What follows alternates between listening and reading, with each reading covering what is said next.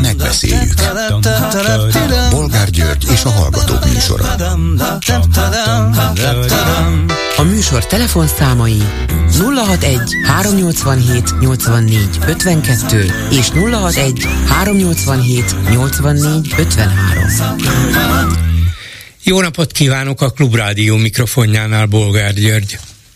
Mai műsorunkban beszéljük meg, hogy Orbán Viktor nem volt hajlandó engedni Macron francia elnöknek sem Ukrajna ügyében. Mint mondta, nem akarok megegyezni az ukrán kérdésben, de másban kész vagyok mi lehet az a más. De ezek szerint nem kezdhetik el a csatlakozási tárgyalásokat az Unióval, és egyelőre nem folytathatják az ukránok anyagi és katonai támogatását sem. Győznek az oroszok? Győzhetnek? És a végén majd meghívják Orbánt Moszkvába a győzelemnapi ünnepségekre? Így megy ez? Volt már ilyen? Ide kapcsolódik, hogy közben az Európai Unió pénzügyminiszterei hozzájárultak az uniós támogatások egy részének folyósításához Magyarországra. Majdnem egy milliárd euróról van szó, ezt körülbelül egy év alatt hívhatjuk le. Ez csak töredéke a visszatartott pénzeknek, de minden esetre valamiféle kiengesztelő gesztusnak értékelhető. Orbánt ennyivel nem lehet kiengesztelni? Következő témánk, hogy a miniszterelnök Párizsból Argentinába utazott az új argentin elnök beiktatására.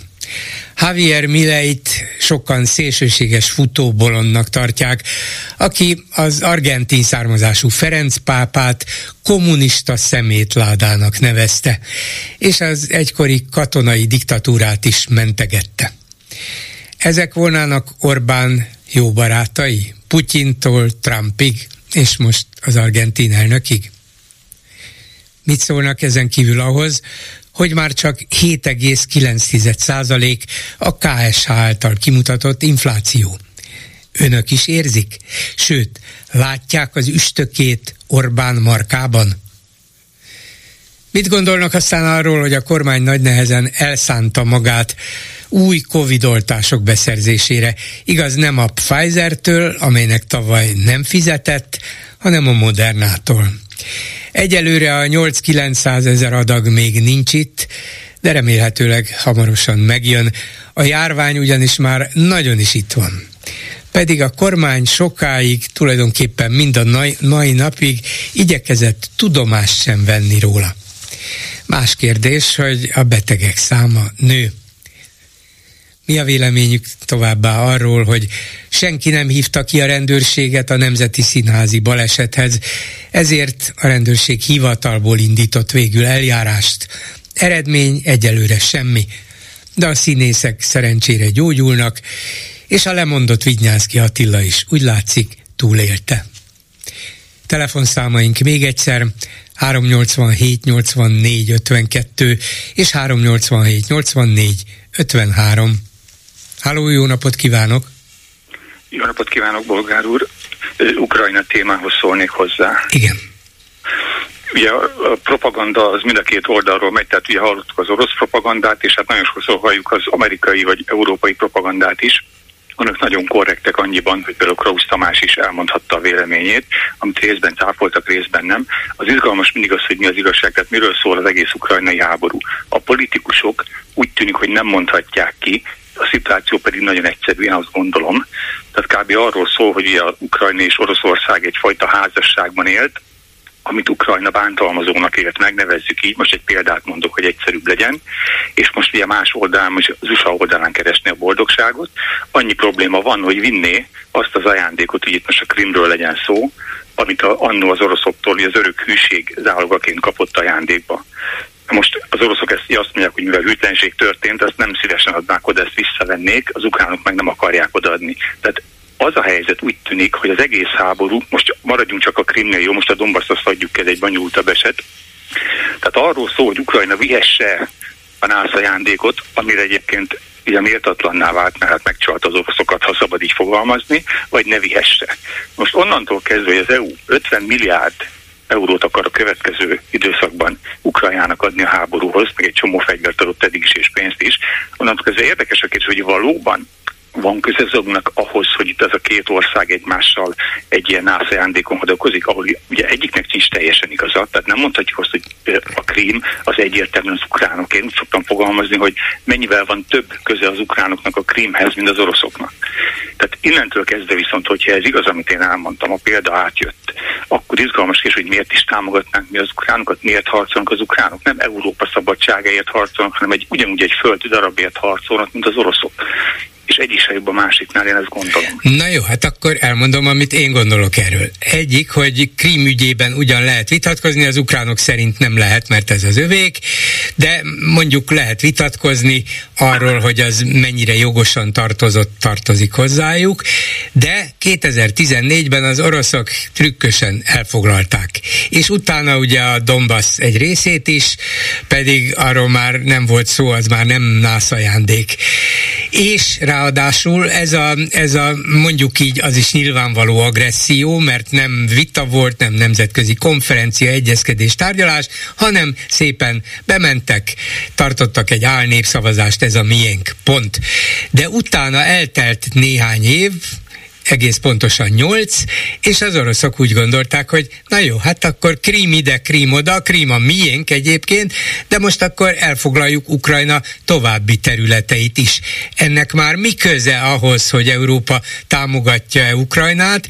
Azt hiszem, az a köze, hogy Európa nem hagyhatja, hogy egy egyébként független országot, amelynek a függetlenségéhez Oroszország is hozzájárult, ezt nemzetközi szerződésekben elismerte, az oroszok oroszok katonailag megtámadjanak, megpróbáljanak maguk alá gyűrni, emberek tízezreinek a halálát is okozva.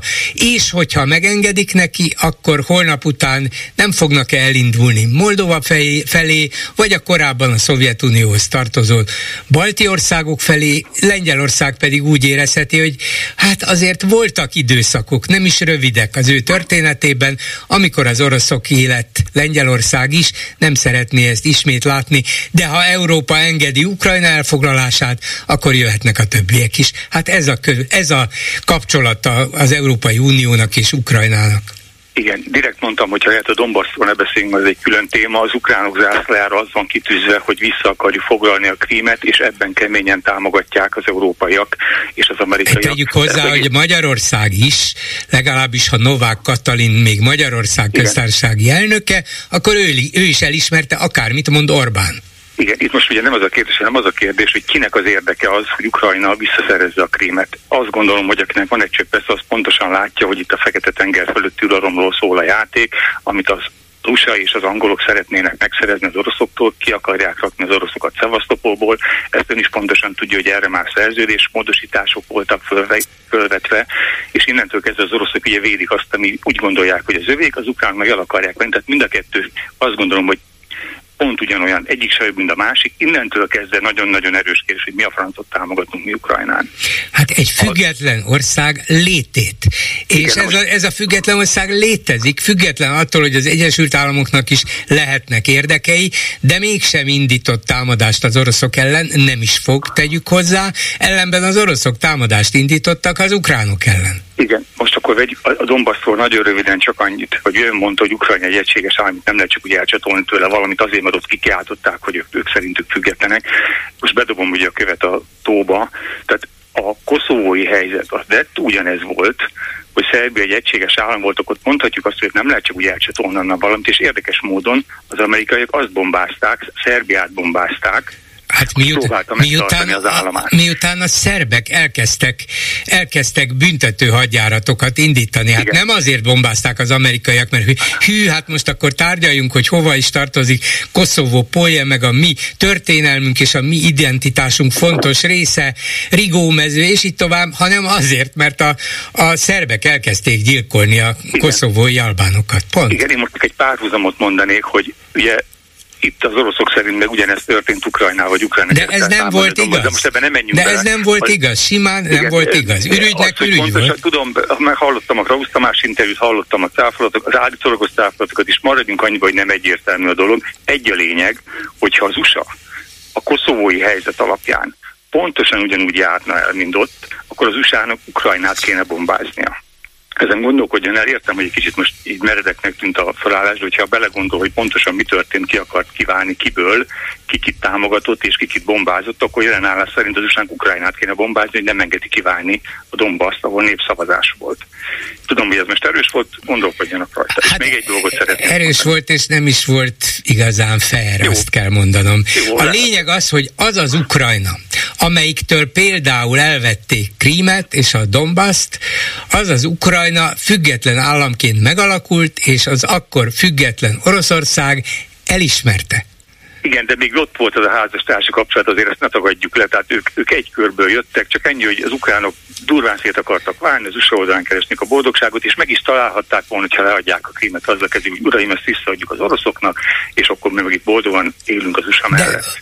De, jó, értem én, és lehet emellett érvelni, hogy talán akkor egyszerűbb lett volna az elválás, de mégis így alakult, és azt a megoldást az oroszok elfogadták. Biztos, hogy volt rajtuk nyomás, biztos, hogy a Oroszország akkor nem volt a legjobb állapotban, sok mindent lehet mondani, de azt is lehet mondani, hogy a Szovjetunió sok évtizede után az a minimum, hogy Oroszország nem volt a legjobb állapotban, mert olyan országokat hajtott az uralma alá, amely országok nem akartak orosz e, uralom alatt élni. Aztán ennek lett bizonyos következménye is. Igen, és akkor még a téma az egy, egy kérdéskör, ugye ezek a gyilkosságok, amik történnek most, ugye az SBU sorozatban nyírja ki a, a volt dombaszi ö, orosz, illetve ukrán akkori állampolgárokat Oroszország területén, tehát nekem erről erősen Trocki érzésem, utoljára Stálin csinált ilyet, ugye a Trocki a jégcsákányjal, tehát amit az ukránok most csinálnak, arra nyugodtan lehet mondani, hogy terrorista állam. Lehet, hogy az oroszok is terrorista állam. Most ugye nem ez a kérdés, hanem az ukránok dettó ugyanazok, és az ukrán politikai De azért nem jelenleg... mondhatjuk, hogy dettó ugyanazok, mert egyrészt ugye sokkal több olyan orosz, furcsa orosz halálesetről tudunk, amelynek a kivitelezője minden bizonyal Putyin rendszere volt. Ennél jóval kevesebb írható az ukránok számlájára, de ha azt mondjuk, hogy ugyanaz, akkor azt mondom, hogy nem ugyanaz, mert nem Ukrajna támad támadta meg Oroszországot, hanem Oroszország támadta meg és támadja ma is.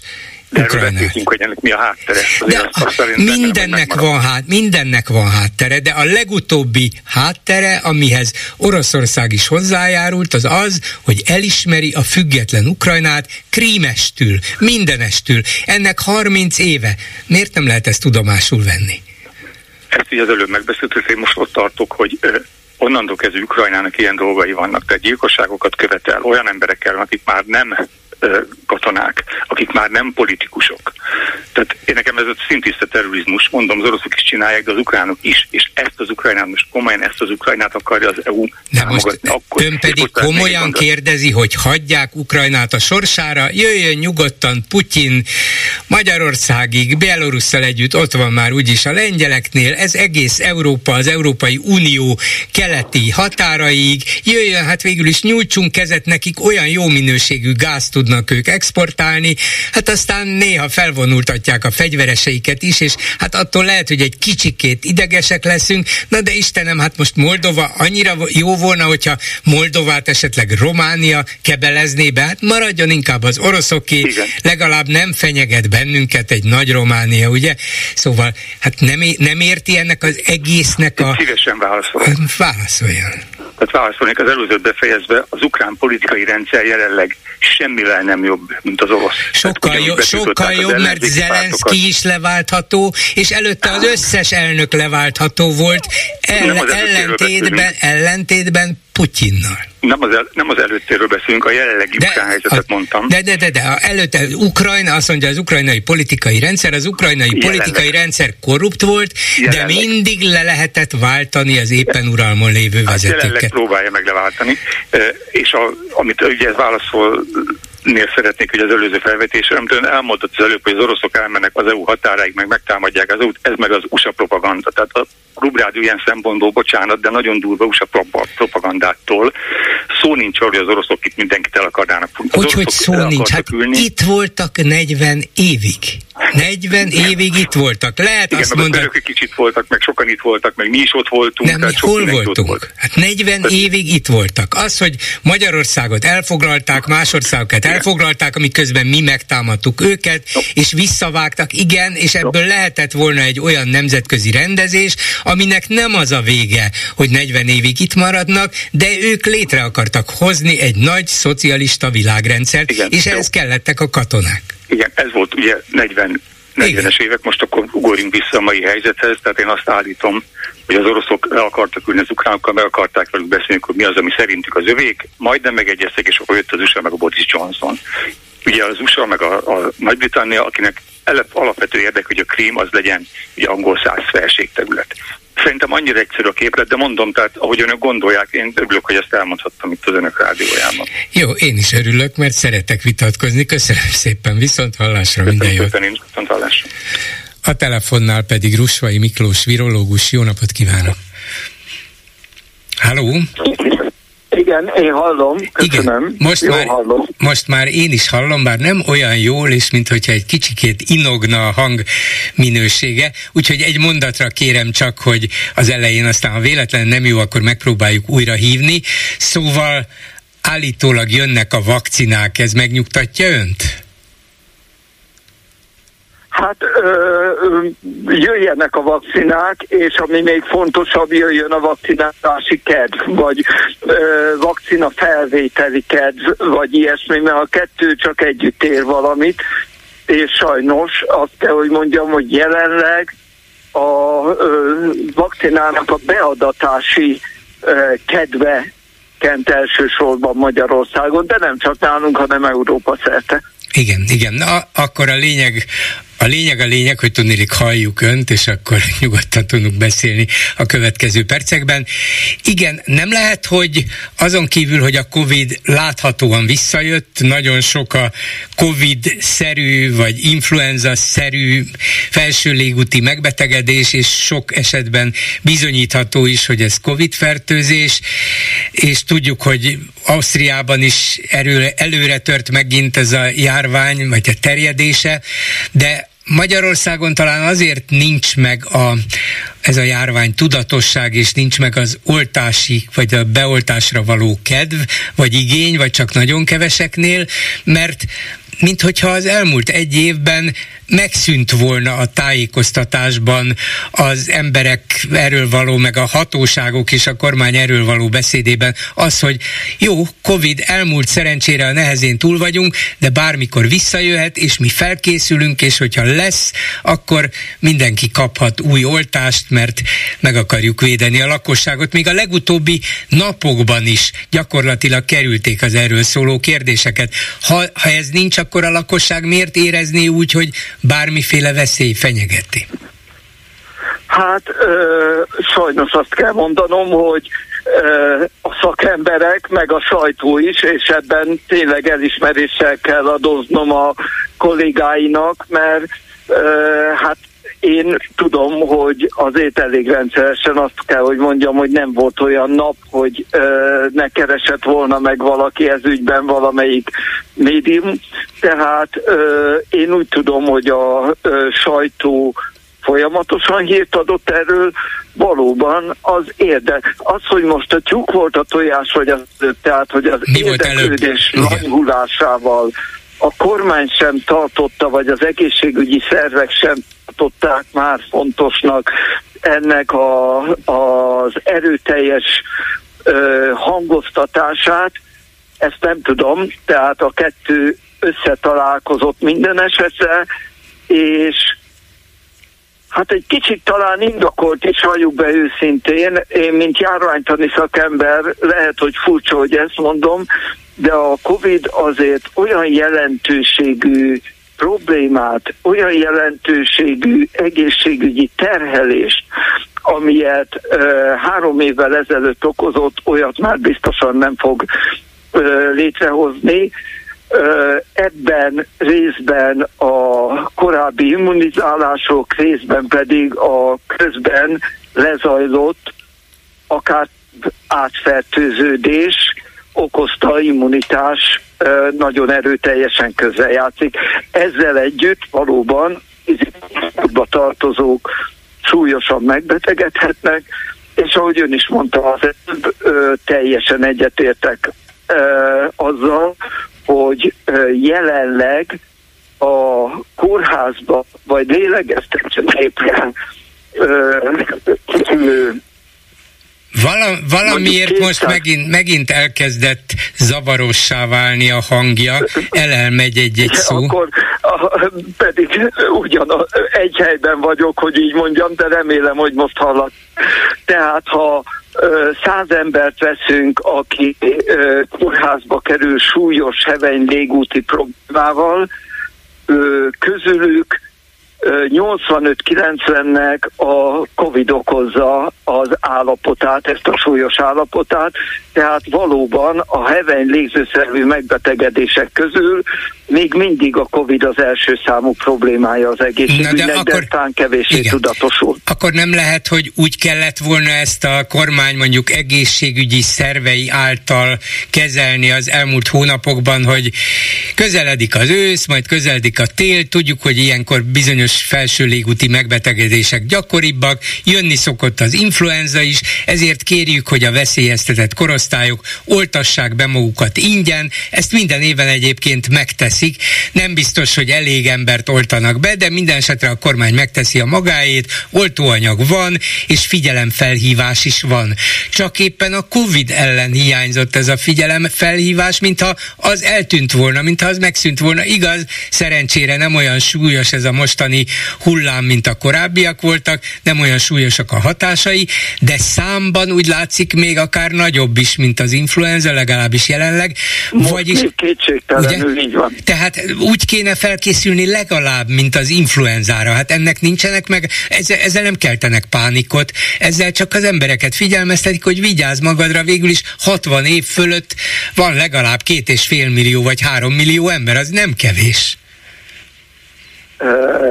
egyetértek. Lehet, hogy az az egy hang, vagy nem tudom, hogy a kormány valóban ezt ö, hangoztatta vagy nem hangoztatta eléggé. Én azt tudom, hogy tényleg nem ö, telt el olyan nap, ugye én ö, fokozott figyelemmel kérem ezeket a híreket, de ö, szinte nem telt el olyan nap, hogy valamelyik ö, sajtóorgánumban ugyanez, az, amit ön most elmondott, ne hangzott volna el, de nem, mindig nem magában, nem magában keresse a hibát.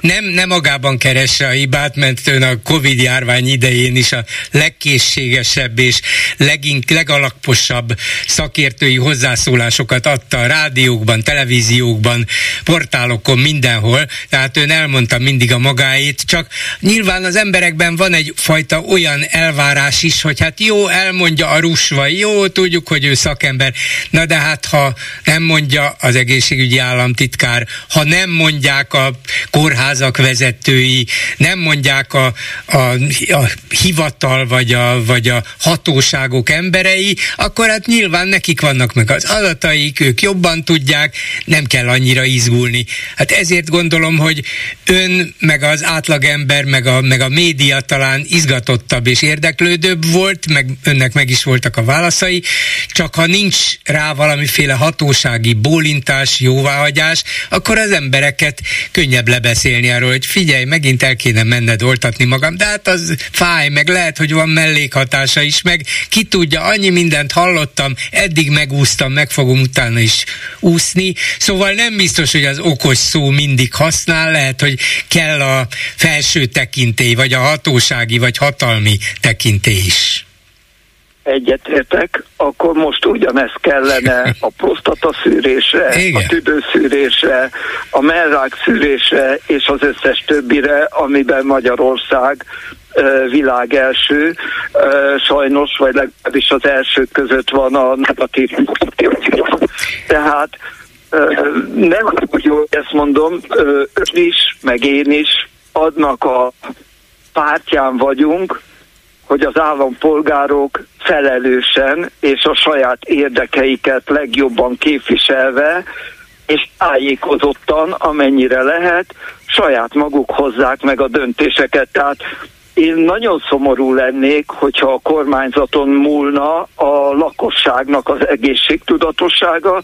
Biztos, hogy múlik azon is, tájékoztató kampányok kellenek, de én nagyon szeretném, ha mindenki a saját érdekéből és a saját érdekeit szem előtt tartva minél előbb ezekben a programokban részt venne, és adott esetben a vakcinát is tudatosan úgy és akkor venni fel, amikor neki arra a legnagyobb szüksége van, és amikor a járvány megkívánja. Uh-huh. Még egyszer mondom, el, egyetértek én önnel, mert amikor kötelező volt a tüdőszűrés elmenni évente, akkor 90% fölött volt az országos szűrés, de bocsánat, ez még egy auditrendszernek volt a mellékterméke, a kedvező mellékterméke, aminek még most is örülnünk kell, hogy például nem romlott az átoltottsági statisztika, és nálunk nincs szamárkőgés járvány, mint Horvátországban, nincs kanyaró járvány, mint Romániában, és még egy csomó más gyerekbetegségtől, ami sajnos nagyon súlyos következményekkel jár, mentesülünk, mert még az annak idején beidegződött reflexek működnek. Sajnos egyéb dolgokban ezek már esetleg nem működnek, hogy most ennek örülnünk kell, mert ez a szabadságfokot jelzi, hogy dönthetek a saját ügyemben, meg az egészségemben, az az egyik szempont, a másik pedig az, hogy ez sajnos közösségre is kockázatot eredményez, hogyha itt nem vágnak fejbe valakit azért, mert nem ment el tüdőszűrésre. Szóval, hogyha valóban most már megvették ezt állítólag 7-800 ezer adag Moderna oltást, hogyha ide is érkezik és elkezdik ennek a szétosztását, akkor egyértelműen azt ajánlja, hogy az idősebb korosztály, hát persze magával megbeszélve, alaposan megfontolva, de lehetőleg vegye föl ezt az oltást? Minél előbb, minél előbb. Egy kicsit bocsánat, hogy ezt mondom, de már el vagyunk késve így az ünnepek közelettével, ami egyrészt a bevásárlások miatt, hogy úgy mondjam, tömegmozgalom már szélesedő bevásárlások miatt egyre nagyobb zsúfoltsággal jár a bevásárlóhelyeken. Nem láttam senki maszkot az Ósamban vagy a Lidliben, illetve a ö, családok is megmozdulnak, idős, fiatal, együtt tölti majd a karácsonyt, az új évet, az ünnepi szezon nagyon helyesen, addigra már az immunitásnak ki kellene alakulni, ami azt jelenti, hogy minimum egy héttel, tíz nappal az emlékeztető oltást be kéne adni az ilyen népi mozgalmak előtt. Köszönöm szépen Rusvai Miklós virológusnak, viszont hallásra! Köszönöm, viszont hallásra! Háló, jó napot kívánok! Jó napot kívánok, Bulgár úr, Butkai Enikő vagyok. Igen. tudom, hallatszom-e? Igen, hallatszik. Ön már, én covidos lettem Budapesten, és hát. el szeretném elmesélni, hogy az, az maga a cinizmus, amit a, az annyira várt és, és annyira szeretett program a, a Nemzeti Galériában minket fogadott, ez a Textúra 23, ami nyilvánvalóan egy bécsi példa alapján nyomán született, és az, az nagyon jó. Az a Ganymede program volt a Kunsthistorisches Múzeumban, amikor bizonyos festmények előtt megállt egy kis csoport, és egy, egy kortárs írónak az arról a képről írt benyomásait előadta egy színész. Végtelen, intim, kedves, jó dolog volt. Most ugyanez Budapesten úgy néz ki, hogy összecsődítenek én nem tudom hány egyszerre induló csoportot, olyan a sűrűség, mint egy pályaudvaron, és olyan a, de csúcsidőben, olyan a, a hangulat is. Én még körül leleveleztem, most 7000 forint körül, körül van a be, belépő, tegyük hozzá. Olyan körülmények vannak, amikről én megpróbáltam levélben érdeklődni, hogy, hogy le lehet-e ülni, mert operált térdel, stb. Azt mondták, hogy ó, hogy ne, Hát erre annyi igaz, hogy sok helyen voltak székek, körülbelül a harmad annyi, mint ember, egy-egy csoportba beosztva, és valami iszonyatos túrákat kellett megtenni a különböző képek között. Megcsinálták azt a viccet is, hogy, hogy egyszer kimegyünk, hogy megnézzük, hogy milyen szép a panoráma. Most akkor még nem esett a hó, nem tudom most, hogy zajlik tovább. A, a patokon ki van írva, hogy másfél méteres távolságot tartsunk, ez, ez maga a cinizmus. Szóval én eljöttem korábban, de úgy látszik nem elég korán, mert ott megkaptam a Covid-ot. Szóval azt akarja mondani, hogy egy ilyen program szervezésével például szépen hozzájárultak ahhoz, hogy idősebb múzeum látogatók egymást fertőzzék meg. Nem kell ehhez idősnek lenni, nem, hárman fiatal, igen. Ott, vagy, nem ott, hogy, hogy, hogy iszonyú sokan uh, lettünk betegek, ugyanez, tehát ezt a Facebookon beszélgetünk a, uh-huh. az érintettekkel.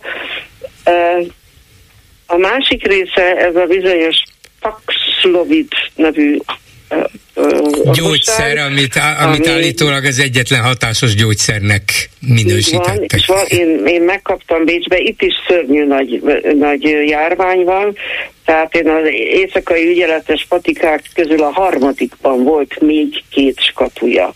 És azt is mondták, hogy, a, hogy a, ők már próbáltak rendelni a központból, de elfogyott. Uh-huh. Nem tudom, mire jó ez, hogy a politikusok mindenütt hallgatnak arról, hogy járvány van, az ember maflán elmegy ilyen, ilyen rendezményekre, én előbb eljöttem 7000 forintos egy ide vagy oda, hallani nem lehetett, csak egy képnél, kettőnél hallottam az előadást, ez nagyon szép volt. Tehát a színészek, írók nagyszerűt alkottak, feltehetően a többinél is, de nem tudom. Na most ez, hogy ez a Paxlovid, ezt egy hazai patikus nekem azt mondta, hogy ez ugyan van Magyarországon, de a taj nem fizeti, és 450 ezer forint egy skatuja. Na de amikor ön, amikor ön vásárolt itt Magyarországon két dobozzal, az mennyibe került? Én nem vásároltam Magyarországon, én, én ja, azonnal hazajöttem Bécsbe, értem, és itt értem. A, az mhm. éjszakai ügyeletes orvos fölírta, és aztán megvadászta egy kedves barát, értem, mert nekem értem, akkor 39 fölött volt uh-huh. a lázom.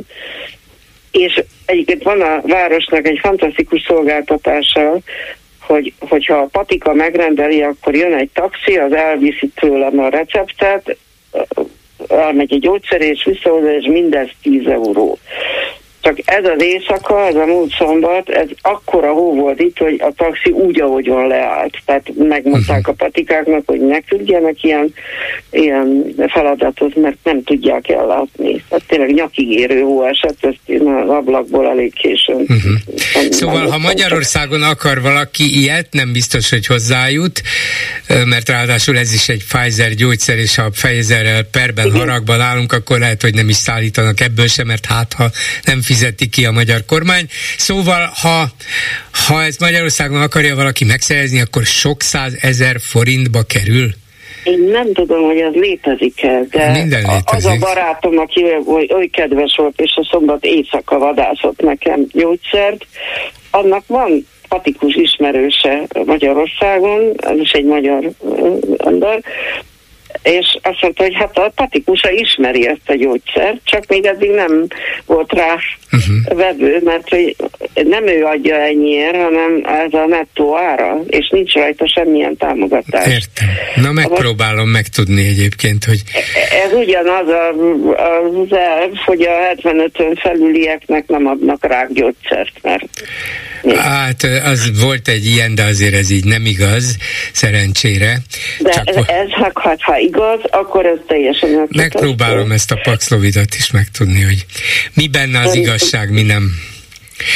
Jó, hát Szeretnék értem. a Kassai igen. Dániel ügyéhez csak egy mondatot mondani. Igen. Hogy hát természetesen az én együttérzésem, meg amit lehet, sajnos segíteni én se tudok, de de ha meggyógyulok, én, én bizonyosan hajlandó vagyok kimenni az utcára az operált térben, és mindennel, hogy ezt ezt a jogot végre adják meg. Éppen elég ezeknek az embereknek a, a, a problémájuk. Na most az jutott eszembe, hogy, hogy ja Istenem, állambácsinak nehogy már az, az is fölötöljön, hogy akkor az öngyilkosokat, akiknek megmentenek, esetleg utána meg kéne büntetni. Hiszen hát e- ezt az őrületet talán nem, nem képesek kitalálni, nagyon remélem, hogy nem.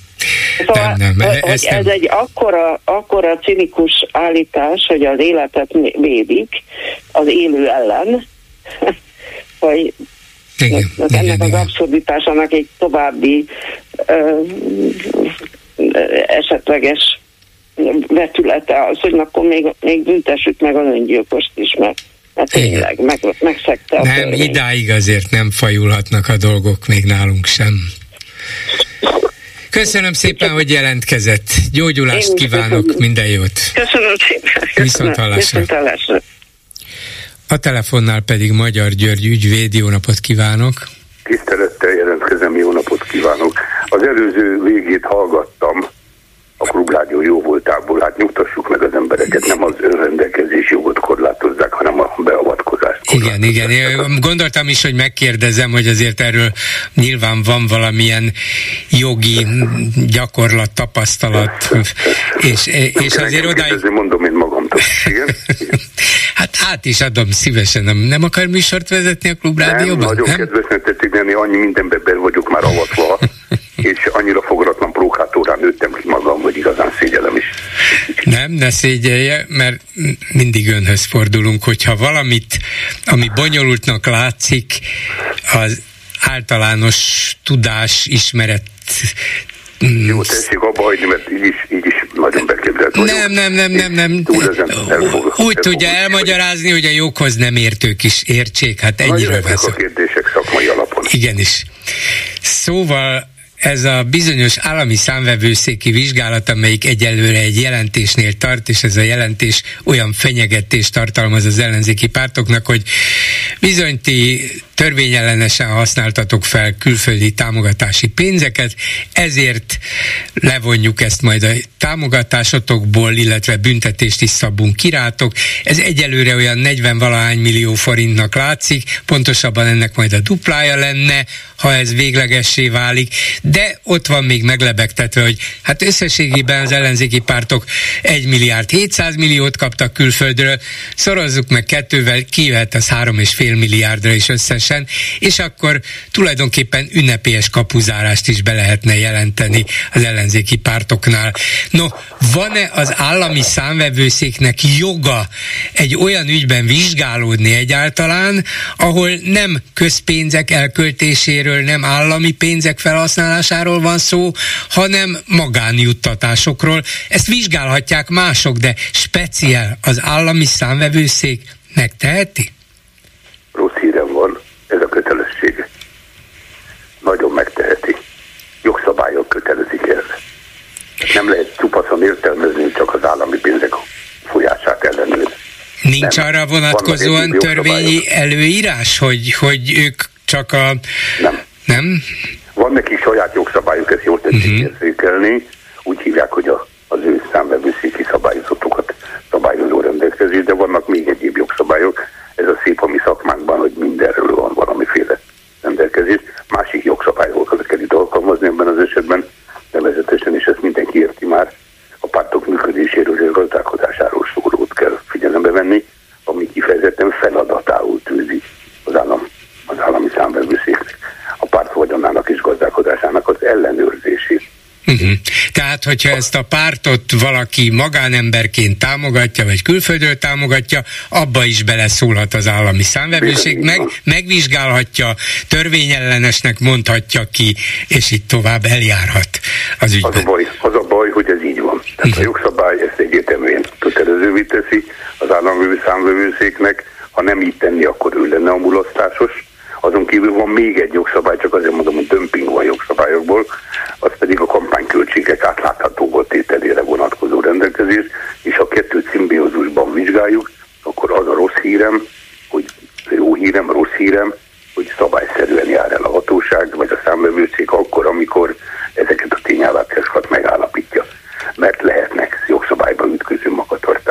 is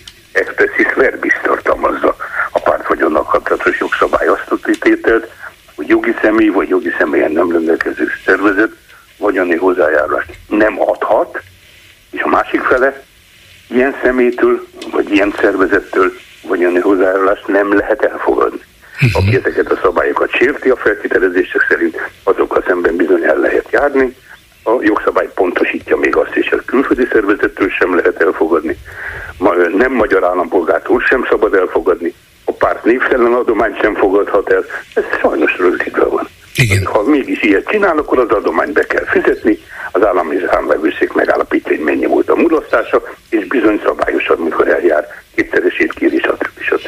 Mi van akkor, hogyha megállapítja a, a törvénysértést, megállapítja a büntetést, ki is rója, és be is kell fizetni, holott mondjuk egy, egy igazság, normális igazságszolgáltatási eljárásnál van első fok, van másodfok, adott uh-huh. esetben még kúriához is lehet fordulni, uh-huh. itt viszont, hát ha az állami számvevőszék úgy dönt, hát akkor úgy van, tessék fizetni. Mi, Na, itt miért nincs fellebezési jog? Ez nagyon jó kérdés, de ez át van téve a kincstárhoz. Tehát megvan ez a jogi út, csak nem közvetlen. Ez közvetett. De addig is be kell fizetni, ugye? Vagy nem kell? Nem, addig nem is kell, nem kell. Nem, nem kell? Kell. Uh-huh. Az, állami, az állami számvevőszék megállapít, most ott tartunk eljárásjogi értelemben, most ott tartunk, hogy megállapította, ezt nevezzük csúnyaságnak az egyszerűség kedvéért, ez ellen, ezzel kapcsolatosan kifogást lehet előterjeszteni azoknak a szervezeteknek, amelyek azt mondják, hogy te kérem, minden legnagyobb rendben volt, ugye nem sértettünk semmi a rendelkezést, tessék felülvizsgálni ezt az előzetes megalapítást. Feltételezhetően így fog maradni ez a megalapítás, és akkor átkerül a felület a kincstárhoz. A kincstár kötelezi a kötelezettet, ez esetben a jelölő szervezetet vagy a pártot arra, hogy 15 napon belül legyen szíves befizetni azt, amit ráródtak, és ez ellen a rendelkezés ellen már van bíróság Aha. És akkor az is lehet, hogy elindul a bírósági eljárás, lesz elsőfok, másodfok, és addig nem kell kifizetni a 40 milliót vagy a másfél milliárdot? Hát itt megint belesétálunk ebbe az azonnali jogvédelem című játékba, tetszik tudni, amit most már igen, a igen, megvilágítottunk. Az emberek olyan jogilag képzettek lesznek, ha így folytatjuk a továbbiakban is, hogy a hatalom támadja a fővárost, támadja az ellenzéki pártokat, így mindenki jogásszá válik, mert megtanuljuk, ugye, hogy mik az eljárási rendelkezések, mik a jogi utak, védelmet, lehet kérni végrehajtás felfüggesztést, uh-huh. lehet kérni méltányosságot, sok mindent lehet kérni, tehát az egész dolognak az a fő lényege, hogy nem jár el szabálytalanul a számbevőszék, amikor ilyen tényleg foglalkoztatja. A kincstár sem jár el szabálytalanul, mert az egy végrehajtó szervezet. Amit lehet kifogásolni, és ez inkább már átmegy nem annyira a jog, hanem inkább a politikai és a jogalkalmazás világába, nem a jogalkotás világába, hogy diszkriminatíven alkalmazzák, ugye? Uh-huh. Az, a, az a fő probléma, hogy csak az ellenzék, meg régebben a Jobbik volt ilyen, meg a DK volt ilyen, akit kitűztek célkeresztbe, igaz? És velük szemben keményen érvényesítik ezeket a jogi elveket, és ezeket a jogi kötelezettségeket, ezzel szemben a másik oldal békésen sétálhat, szabálytalankodhat, mert kutya nincs, aki felelősségre vagy. Nem tudom, hogy látott-e ilyen jelentést, amit az ÁSZ elküldött a pártoknak, mert elvileg ezeket nem hozták nyilvánosságra, de azért biztos, hogy ez az beszélt róla, vagy elmondta ennek a részleteit. Szóval nem tudom, mennyire van tisztában magával a megállapított tartalommal, vagy, vagy védséggel, vagy szabálysértéssel, vagy törvénysértéssel, de mi az, amit itt az állami számvevőszék kifogásolhat? Ha egyszer külföldi támogatás érkezett egy civil szervezethez, amelyik a Márkizai Péter mindenki Magyarország mozgalma volt, akkor, akkor hogy lehet a pártokat büntetni, hiszen ez a Mindenki Magyarország mozgalom civil szervezetként természetesen részt vett a kampányban, ezt nem tiltja semmi. Miért van áttestálva a kampánypénzek felhasználása, és ezért a büntetés is a pártokra? Hát azért, mert, és ez az új felfogásuk, én ezt a közvetlen határozatot nem láttam, de életemben láttam már ilyet, volt már ilyen játék korábban is. Az itt a problematikus, jutott pártfinanszírozásnak minősíthető, hogyha ez a szervezet támogatja ezt, idéztem az előbb, a pártok kampányát. Tehát a szervezet támogatásával van a probléma, nem is annyira a pénz eredetéről. Tehát az MMM is tudott olyat tenni, ami beleütközik ebbe a rendelkezésbe. Tehát egy, egy civil szervezet nem támogathatja egy számára kedves, szimpatikus párt kampányát? Nem, nem, nem, nem. Tehát a csak akkor a civil összefogás fórumnak hívják, ezt értem. Na, hát erre mondtam én a diszkriminatív alkalmazást. hogy bizonyos esetekben működik, bizonyos esetekben nem működtetik ez, de sajnos ezt jegyezze meg mindenki magának, hogy a párt jogszabályra vonatkoztatva, tehát a pártok működéséről és gazdálkodásáról szóló jogszabályt elő kell venni a negyedik fejezetét, annak is van egy negyedik paragrafusa, azt meg kell nézni, és világosan és egyértelműen mondja, hogy a párt nem jogosult mégis mhm. elfogadja, be kell fizetni. Az nem volt egy, igen, nem volt az egy eh, normális, hát ha tetszik, jogi kiskapu, de szabályos jogi kiskapu, hogy például emlékeim szerint a kampányban feltűntek óriás plakátok Márki Zaj Péter nevével, és talán volt is rajta ilyen-olyan üzenet, és aztán ott volt a sarokban, hogy mindenki Magyarország a mozgalom. De hát mindenki tudta, hogy Márki Zaj Péter nem tagja egyik pártnak sem, hanem ennek a mozgalomnak a vezető vezetője, vagyis a mozgalom a saját vezetőjét támogatta.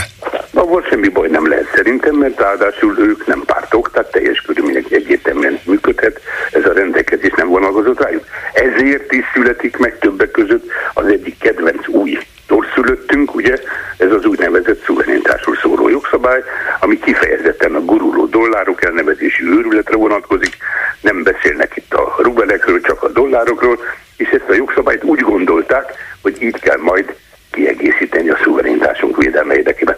Most, amit az előbb idéztünk, a pártok működéséről és gazdálkodásáról szóló jogszabályt kellett volna csak pontosítani, elég lett volna kiegészíteni egy mondattal, hogy nem csak azokra az egyesületekre vonatkozik a pártok elszámoltathatósága és átsellenőrzése, akik közölték magukról, hogy ők pártok, ugye? Tehát úgy akarnak közéletben részt venni, hogy pártszabályokat magukra nézve kötelezőnek ismeri, ezt kiterjeszti, ha akarja bizonyos egyesületekre vagy civil szervezetekre. Ennyit kellett volna csinálni, és nem kellett volna torszülöttet szülni, felesleges a szóorintásról új törvényt alkotni, ezt az általam előbb említett törvény hatáját kellett volna, ha akarták volna megfelelő módon kiterjeszteni.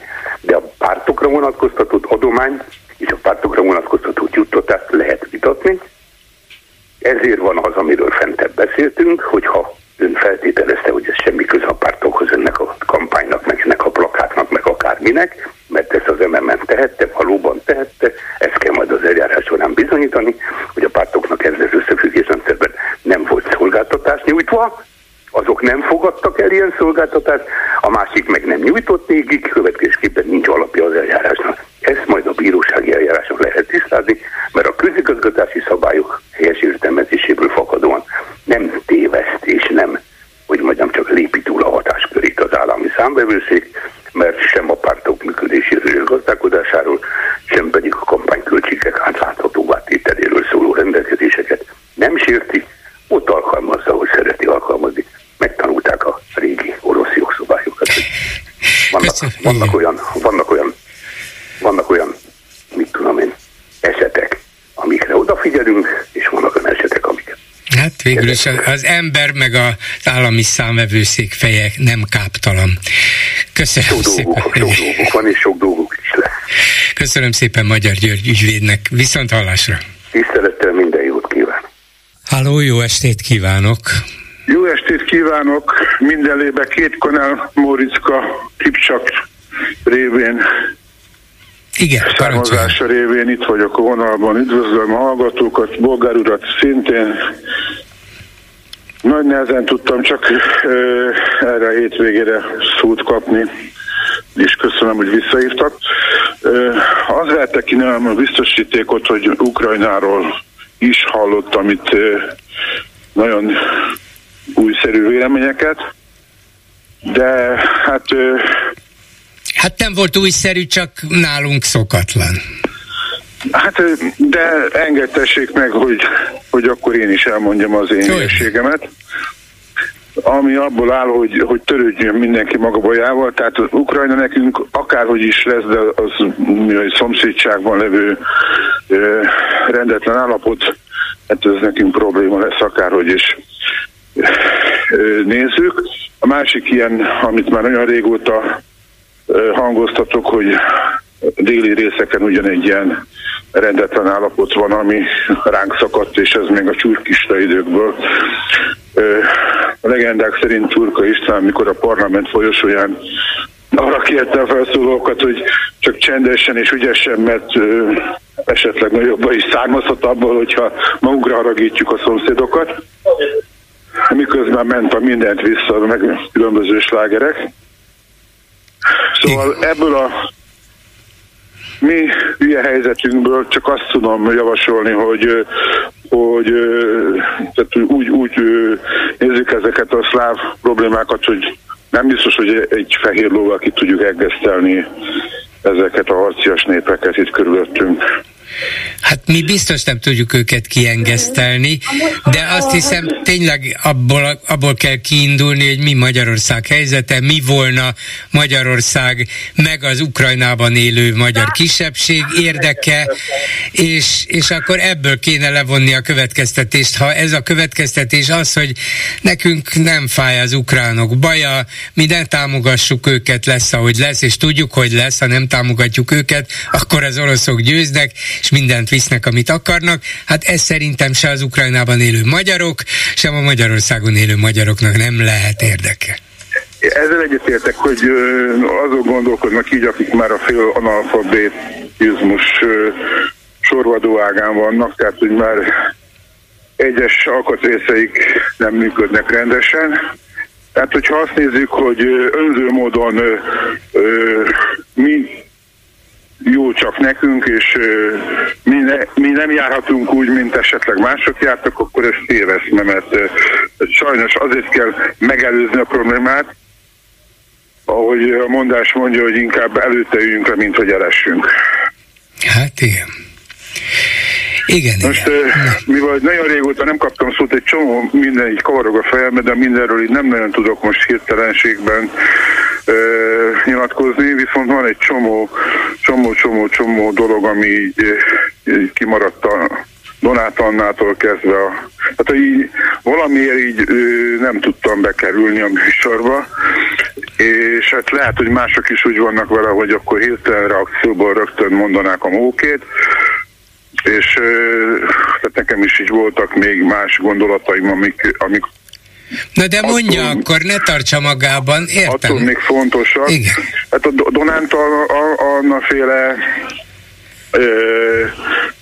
gyurcsány, vagy nem gyurcsány féle vélemény, az, az ugyanez a probléma, mármint szerintem ugyanez tartozik, hogy most Uk- Ukrajna sem olyan egyértelmű, hogy, hogy most uh, Ukrajna Európa vagy, uh, vagy nem Európa, mert gyakorlatilag ez több komponenses kérdés az Ukrajna is. Az összefogásnál is ez több mindenből az, tehát hogy a párhuzam így nem biztos, hogy érthető, mint hasonlat, de hát nem elég eldöntendő kérdésként kezelni ezeket a dolgokat. Másrészt meg, tehát, ami, ami nagyon tév út, hogy, hogy az emberek azt hiszik, hogy, hogy ez a kocsmai stílus így a sport mellett most már a politikára is így értendő, mióta mm, pluralizmus van, vagy áldemokrácia, de gyakorlatilag nem a kocsmasztalnál fognak ezek a dolgok eldőlni, hiába mondjuk a kivisz véleményünket a kocsmasztalnál. Szóval, hogy ezek mélyebb eredetű dolgok, és, és tehát, hogy nem elég csak a serpeny egyik mm, részét nézni, hanem úgy globálisabban. Sok mindent még szembe, szempontként, sok, sok minden még szembesülni kell ahhoz, hogy akkor, akkor megfelelő információk birtokában merjünk bármit is mondani. Na de tehát ön a, mit akar mondani akármilyen információk birtokában? Tehát az összefogásnál ne várjuk azt, hogy, hogy teljesen nyílt kártyákkal minden a, a hogy mondjam, a nyilvánosság előtt fog eldőlni. Ha mi eldöntöttük, hogy változtatni szeretnénk, akkor bízunk abban, akik szintén úgy gondolják, hogy változtatni szeretnének, és az már az ő játékuk, hogy ki az, aki ezt mondja, ki az, aki azt mondja, ki az, aki magára haragítja egyes szavazókat, ki az, aki szimpátiát vív ki a szavazóknál. Tehát ezt így most Móriszkaként hiába mondom meg én, hogy nekem egy magamnak mi jó, hát ez valószínűleg arra jó, hogy azt az szett, akkor én úgy húzom be, de tehát, bízunk Na jó, de a politika arról szól, hogy a politikusok megpróbálnak meggyőzni minél igen, több de, embert. De, de, de, és... úgy, úgy ment évútra, hogy akkor elég az, hogy csak bekiabálunk a partvonalról, és akkor már is úgy alakul a mérkőzés. Ez úgy nem, é, nem hát ez valószínűleg nem megy, persze. Szurkolói dolgokat a figyelembe veszük, meccs temettől függ, hogy ki hogy kiabál be a És nem hiszem, hogy bárki hirtelen most rádöbbenne, hogy hű, Gyurcsányal, hát Gyurcsányal tényleg nem szabad nem most lépett be a politikába, úgyhogy valószínűleg az ellenzéki szavazóknak is megvan régóta a véleményük, hogy lehet-e vele, vagy nem lehet, nélküle kell-e, vagy nem. Úgyhogy ha ezt a követ most bedobják az állóvízbe, attól szerintem nem fogják megváltoztatni az emberek a véleményüket, legfőjebb a Momentumra vagy Donát Annára gondolnak, hogy jé, hát ezt, ezt eddig nem mondtátok ilyen nem, mert itt azt kell mérlegelni, hogy ki az, aki a közért tehát a emberek boldogulásáért áldozza fel a... Tehát, hogy most ezek ilyen nagyon nagy szavak, de hát nem arról szól a dolog, hogy akkor ki lesz a, nem tudom én, a mészáros szomszéd leváltója, mert az, az is egy, egy félresiklott valami. Tehát, hogy, hogy, hogy ez onnan indult ki, hogy valaki esetleg többet tesz a szomszédokért, vagy a embertársaiért, és, és úgy gondol, hogy bizonyítani kell, hogy ő az, aki, aki el tudja intézni azt, hogy nem tudom én, járda legyen az utcába, vagy, vagy bármi. Tehát, hogy ilyen egy apróságokon is múlik a dolog. Tehát most, hogy valaki csak azért indul, mert hú, a mészárosnak összejött, meg a szomszédjának, akkor nekem is legyen annyi, hát az egy téveszme. Értem. Köszönöm szépen, minden jót viszont hallásra. A vonalban pedig Bendarzsevszki Anton, a poszt-szovjet térség szakértője. Jó estét kívánok! Jó estét kívánok, üdvözlöm és üdvözlöm a minket hallgatókat is! Mindenek előtt arról kérdeztem volna, de ez a mindenek előtt majd csak a második kérdés lesz, hogy orosz televíziós megmondó emberek az utóbbi időben egyre többször vették föl, és ez lehet vicc, lehet félig komoly, de azért nem hiszem, hogy ennyire önálló a gondolkodásuk, hogy ne sugalta volna nekik valaki, hogy mi lenne, hogyha itt az ukrajnai háború befejezése után máshogy alakulnának az európai határok, létrejönne egy osztrák-magyar monarchia, vagy Magyarország vezetője Orbán Viktor egy országgyarapító politikus lenne, vagy lehetne, milyen jó lehetne ez, de mondom, ez legyen a második, de volt egy órával ezelőtt egy hallgatónk, aki az ukrán háborúról mondta el a meglehetősen markáns véleményét, és többek között azzal kezdte, hogy hát ez a krím, most, hogy elfoglalták az oroszok a krímet 2014-ben, ez egy dolog, de hát vegyük ezt úgy, hogy annak idején, amikor a Szovjetunió létezett, a Szovjetuniónak a... Igen, és nász ajándék volt az ukránoknak, hát most visszavették, miután válnak. Elváltak Aha. egymástól, hát most visszavették a nász ajándékot. Hát akkor miért adnak vissza, nem tudom, a törököknek, vagy a mm, tatároknak, vagy tehát ugye a Krímfélsziget mintegy 250 évig tartozott Oroszországhoz, előtte más népek lakták, görögök is voltak, jelen főniciaiak is, uh, törökök, tatárok. tatárok tehát, minden, igen, igen. Jó, hát nekem sem igazán volt meggyőző ez az érvelés, és különben is azt mondtam, hogy lehet, hogy nászajándéknak lehet gondolni, vagy van, aki így gondolja, de azt a nászajándékot mégsem különböző trükkökkel, nem katonának látszó katonáknak a odavezénylésével, és egyéb módon szerezzük vissza, és aztán ráadásul, ha már visszavettük azt az állítólagos nászajándékot, akkor néhány év elteltével nem támadunk támadunk rá egy hadsereggel Ukrajnával, Ukrajnára, amelyik hát csúnya módon elvált tőlünk. Szóval nekem ez a gondolkodás a nem fér. hogyha már nem ez lett volna fő témánk, de hogyha már a Krímfélszigetre kitértünk, ugye az, hogy Krímfélsziget egy darabig a Szovjetunióban más közigazgatás alá esett, orosz közigazgatás alá esett, nem pedig ukrán közigazgatásban, az pusztán az volt az oka, hogy a polgárháború idején, amikor a kommunisták kerültek hatalomra,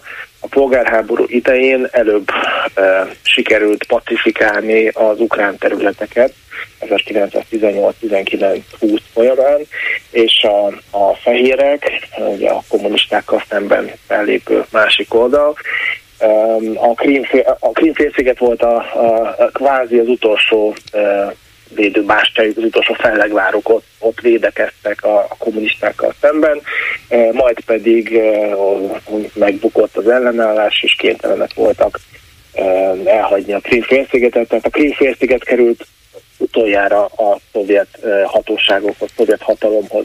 Majd pedig, ha valaki ránéz a térképre, hogy 30 évvel később mégis miért került át, került Ukrajna közigazgatásába, vagy az ukrán szovjet takköztársaság közigazgatásába a Krím félsziget, elég ránézni a térképre, és azt láthatjuk, hogy a Krím félszigetet a, a, a szárazföld összeköttetése Ukrajnához köti, nem pedig, nem pedig az orosz tehát az oroszlán. Igen, ahhoz nekik egy nagy hidat kellett építeniük. Pontosan, és egyébként is hogy az ivóvízellátás az Ukrajnából érkezik, a ugye, áramellátás Ukrajnából érkezett, ezeket most megpróbálják pótolni, megpróbálják az elmúlt néhány évben megpróbálták ezeket építeni, de így is a, a Krim-félsziget önállóan ukrán segítség nélkül hát nagyon nehezen uh, fenntartható Oroszországból, uh, a hí, épített hídon keresztül, másrészt pedig hajókkal kell az ellátást megszervezni. Tehát nyilván ennek volt egy nagyon komoly közigazgatási oka, nem pedig egy Igen. nem pedig valamiféle a, hallgatónk érvelésének egy másik vonulata az volt, hogy hát ráadásul tulajdonképpen nem is Ukrajnáról van itt szó, hanem az amerikai, nem így mondta, csak nekem valahogy így visszhangzott, az amerikai imperializmusról, hogy ők akarják a Krim félszigetet megszerezni, és a teljes fekete-tengeri hajózást ellenőrizni, és ezért aztán Ukrajna nem is volt képes, nem, bár akart volna, nem tudott megegyezni az oroszokkal, mert az amerikaiak nem hagyták. Az ő céljuk Krím elszakítása az oroszoktól. Hát uh, itt emlékeztetném a, a, a hallgatót, uh, aki ezt a kommentárt tette, hogy uh, a Krím-félszigeten uh, orosz hadsereg, orosz flotta állomásozott, egy különböző szerződések keretében ugye Oroszország megkapta használati jogát a Szovjetunió összeomlása után is, hogy a Krímfélszigeten, a Krímfélsziget az orosz flottának legyen egy, egy igen. Ez mondjuk egyik és, feltétele volt annak, hogy Ukrajna független államként legyen ismerve. Nem? Tehát ez a megállapodások része volt. És így van, így van. És, és ezek a szerződések az ukrán hatalomváltás után sem tűntek meg.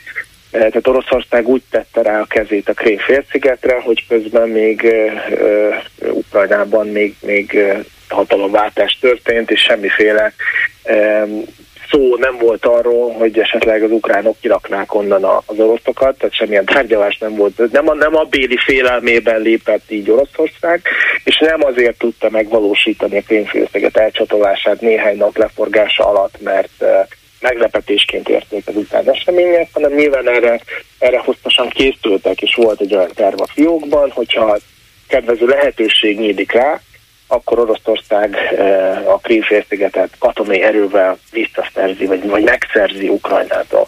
Tehát ezek, eh, hogy mondjam, itt nem valamiféle geopolitikai eh, proxy háborút kell keresni, hanem egyszerűen orosz birodalmi érdeket arra, hogy Krím-félszigetet.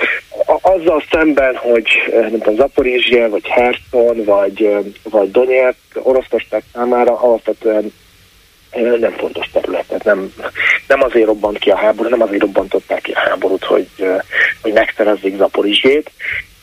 Nekik Ukrajna egésze kell, de emellett a Krímfélsziget viszont, viszont igenis fontos Oroszország számára stratégiai szempontból, nem az ott élő orosz lakosság miatt, hanem a, a Fekete-tenger ellenőrzése miatt itt folyik egy, hát ha nevezhetünk is egyébként ilyen geopolitikai játékosokat a Fekete-tengeren, Amerika nincs jelen, tehát ott a, ahogy mondjam, földrajzi határa semmilyen módon nem köti az Egyesült Államokat a Fekete-tengerhez, de ha megnevezhetnénk ilyen geopolitikai játékosokat, akkor egyébként Törökországnak egészen egészen nagy szerepe van a Fekete-tengeren, és a dominancia, a Fekete-tengerért folytatott dominancia küzdelem az Oroszország és Törökország között bontakozott ki az elmúlt időszakban.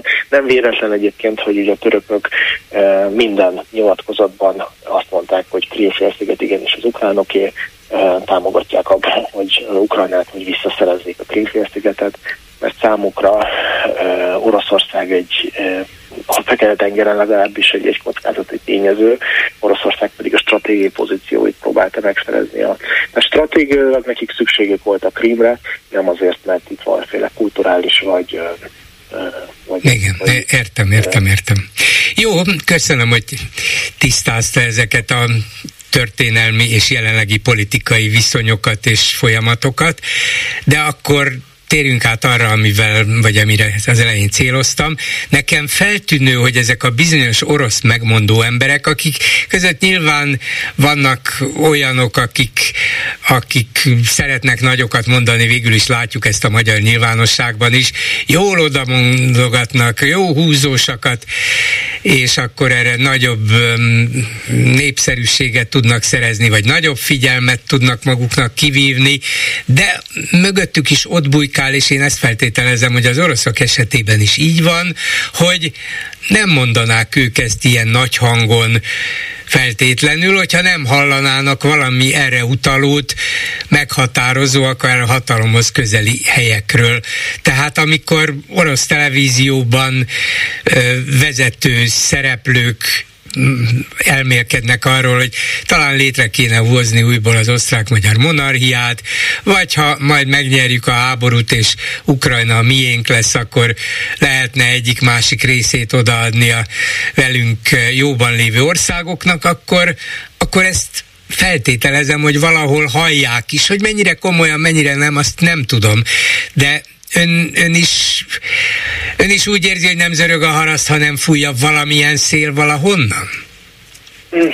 Hát egy, egyrészt a belpolitikai vonatkozásait nem szeretném uh, belekeverni. Nem a, nem a magyarra gondoltam, igen, igen, itt igen, az igen, oroszra világos, inkább. Hogy, világosan hogy mennyi, mennyire vegyük komolyan semmilyen, ezeket. Semmilyen politikai realitása nincs annak, hogy uh, hogy itt egy területi, területi átrendezés, áttervezés legyen, és, és nyilván a magyar döntéshozók sem sem számítanak erre is, és nem is, nem is szeretnék ezekben a folyamatokban részt venni.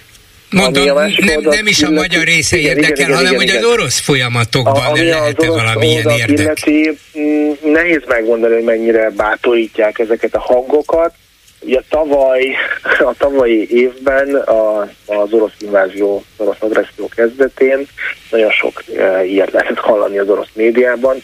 E, voltak kijelentések, hogy az orosz hadsereg majd a Lamas csatornáig fog eljutni, eljutni, meg hogy e, a balti államok lesznek a következők, és hogy Lengyelország élhet. Tehát különböző eh, nagyot mondások és különböző forgatókönyvek eh, jöttek szóba. Aztán miután az orosz hadsereg nem teljesített jól, sőt az, ukrán ellen, az ukránok pedig ellentámadásba lendültek a tavaly évben, ezek a ezek a nagyobb mondások eltűntek az orosz nyilvánosságból, az orosz médiából, e, nem, e, ezekre nem, legfeljebb e, nukleáris fegyverekkel lehetett fenyegetőzni, más, más nyomás gyakorló eszköz nem maradt. Most megint csak előjöttek, valóban az orosz médiában lehet ilyen hangokat hallani, ez elsősorban én azt gondolom, hogy elsősorban ennek az az oka, hogy Oroszország most egy pozitív trendben érzi magát, úgy érzi, hogy megint megfordult valami a háború, a háború menetében, és nyerésben érzik magukat, és megengedhetik maguknak ezeket a, uh-huh. ezeket a nyilatkozatokat. Na és nyerésben vannak? Jobban a helyzet most, nem gondolom, hogy nyerésben vannak, de a helyzet most sokkal, sokkal pozitívabban néz ki a, a, a, orosz hatalomra nézve, mint a tavalyi, tavalyi év végén. Tehát, hogyha belegondolunk abba, hogy egy évvel ezelőtt mi történt, vagy mi volt, hol álltak.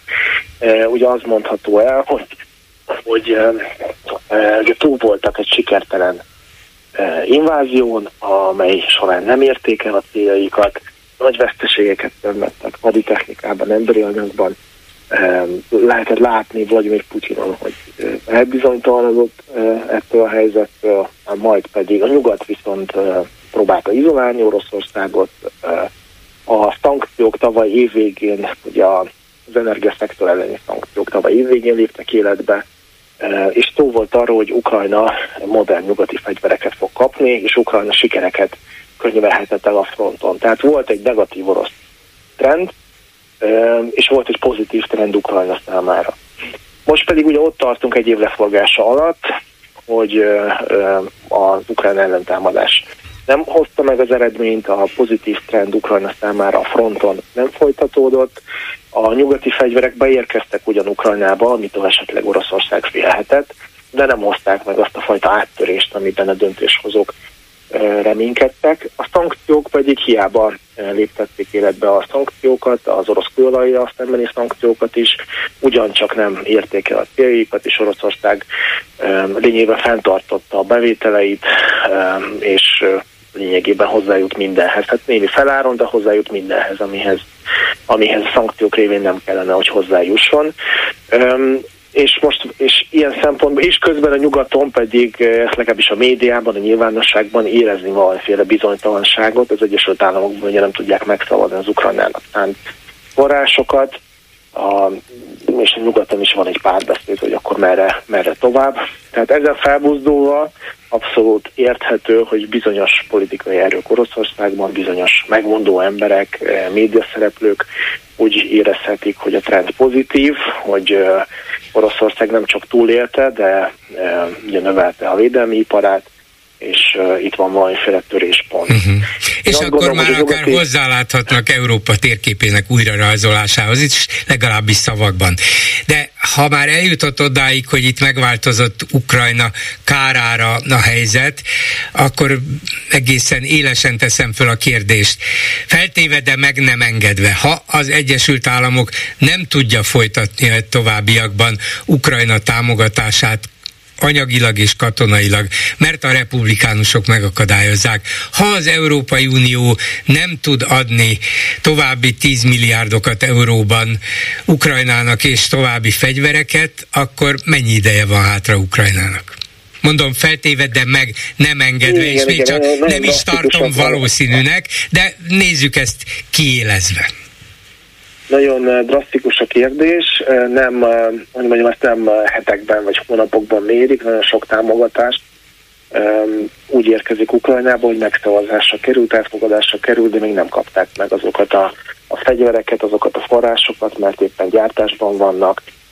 Ugye az F-16-os vadászgépek átadásáról már született döntés, a kiképzés már majdnem fél éve folytatódik, és ezeket a gépeket Ukrajna valamikor jövő év elején fogja megkapni. Bizonyos európai források, a Ukrajna költségvetésének mentett források már megszavazásra kerültek. Németország időközben Ukrajna második legnagyobb támogatójává vált az Egyesült Államok után, több mint 20 milliárd eurót adtak Ukrajnának. Tehát vannak, vannak támogatások, amelyek a következő évben, vagy legalábbis a következő év egy részében már érkezni fognak Ukrajnába, anélkül is, hogyha, hogyha most mindenki minden, minden további támogatást leállít, még ennek ellenére is a következő év egy, egy jelentős részében érkezni fognak fegyverek, lőszerek és bizonyos pénzügyi támogatás is Ukrajna számára. Tehát hogyha, hogy mondjam, hogyha ez a, ez a fajta dinamika, de hogy ezek is mind ilyen nagyon feltételes módú feltételezések, kérdések, hiszen nyugati döntéshozók részéről még egyetlen komolyan vehető kijelentés sem született arról, hogy esetleg valamiféle változás lenne Ukrajna támogatásában. Az Egyesült Államok vezetése is szeretné ezt a költségvetési csomagot átnyomni a, a, a kongresszuson. Előbb-utóbb szerintem ez meg fog valósulni bizonyos kompromisszumokért cserébe. A Európában pedig magasabbnál magasabb összegeket szavaznak meg az egyes tagországok Ukrajna számára. Ilyen komoly támogatásokat láttunk az elmúlt hónapokban skandináv államok részéről, Hollandiából, Németország egyre magasabb összegeket szavaz Ukrajna számára. Tehát még hogyha vannak is ilyen, a médiában vannak is ilyen feltételezések, hogy akkor merre tovább, ami elsősorban egyébként az ukrán a fronton lévő a hadsereg sikertelenségével, a kampány sikertelenségével magyarázhatóak. De a döntéshozók részéről ilyen kijelentések nem voltak még, a trend egyelőre pozitív. Tehát hogyha megnézzük, hogy mekkora összegeket adnak Ukrajnának, egyelőre a trend nem fordult meg, és, és, és pozitív irányba mozog. Tehát, ha le, de ha lesz is, ha lesz is, ha megváltozik a trend, és lesznek ilyen hogy mondjam, és hirtelen kevesebbet szavaznak, vagy kevesebbet küldenek Ukrajnának, nyilván ez egy, ez egy folyamat rész, része lesz, nem, nem pedig egy azonnali nem egy azonnali lépés, hanem, hanem hosszú hónapok vagy évek telhetnek el, mire, mire mondjuk teljesen megtűnne a nyugati támogatás, de én, én ezt a forgatókönyvet nem látom. Tehát a nyugat számára, az Egyesült Államok számára ez egy, hát ha nem is egzisztenciális kérdés, de jelenleg ez egyik legfontosabb kérdés, hiszen itt nem pusztán Ukrajna lépéről van szó, hanem arról, hogy megváltozik-e, sikerül-e egy másik nemzetközi szereplőnek megváltoztatnia az Egyesült Államok által dominált világrendet. Az Egyesült Államok nem engedheti, hogy ez megváltozzon, Európai Unió, Európa pedig nem engedheti, hogy az Európai Unió határában létrejöjjön megint csak egy olyan sikeres példa, amely felbátoríthatja Oroszországot, hogy további Hát igen, nem engedhető, hogy letáborozzon a határnál egy agresszor. És megsemmisítse, elfoglalja a független és nagy országot, amelyet az Európai Unió támogatott. Hát én is ebben bízom. Köszönöm szépen, hogy megerősítette ebben. Bendarzsevszki Anton, a poszt térség szakértője. Viszont hallásra. Viszont hallásra, szépen. Háló, jó estét kívánok! Üdvözletem, Bolgár úr, Rász vagyok. Parancsoljon! Hát itt az utolsó szavakban én azt hallottam, hogy ö, független Oroszország. Hát Oroszország már saját magától sem független. Most nem, nem emlékszem őszintén, szóval független Oroszország, inkább független Ukrajnáról beszéltünk végig. A legvég, legutolsó mondatokban mond, uh-huh. azt mondani, hogy a független Oroszország. A, hát akkor, Putyintól függ. Ja, ja, akkor, akkor ez az én szótévesztésem volt, és ezért nem emlékszem rá. Nem itt csak független Ukrajnáról lehet szó.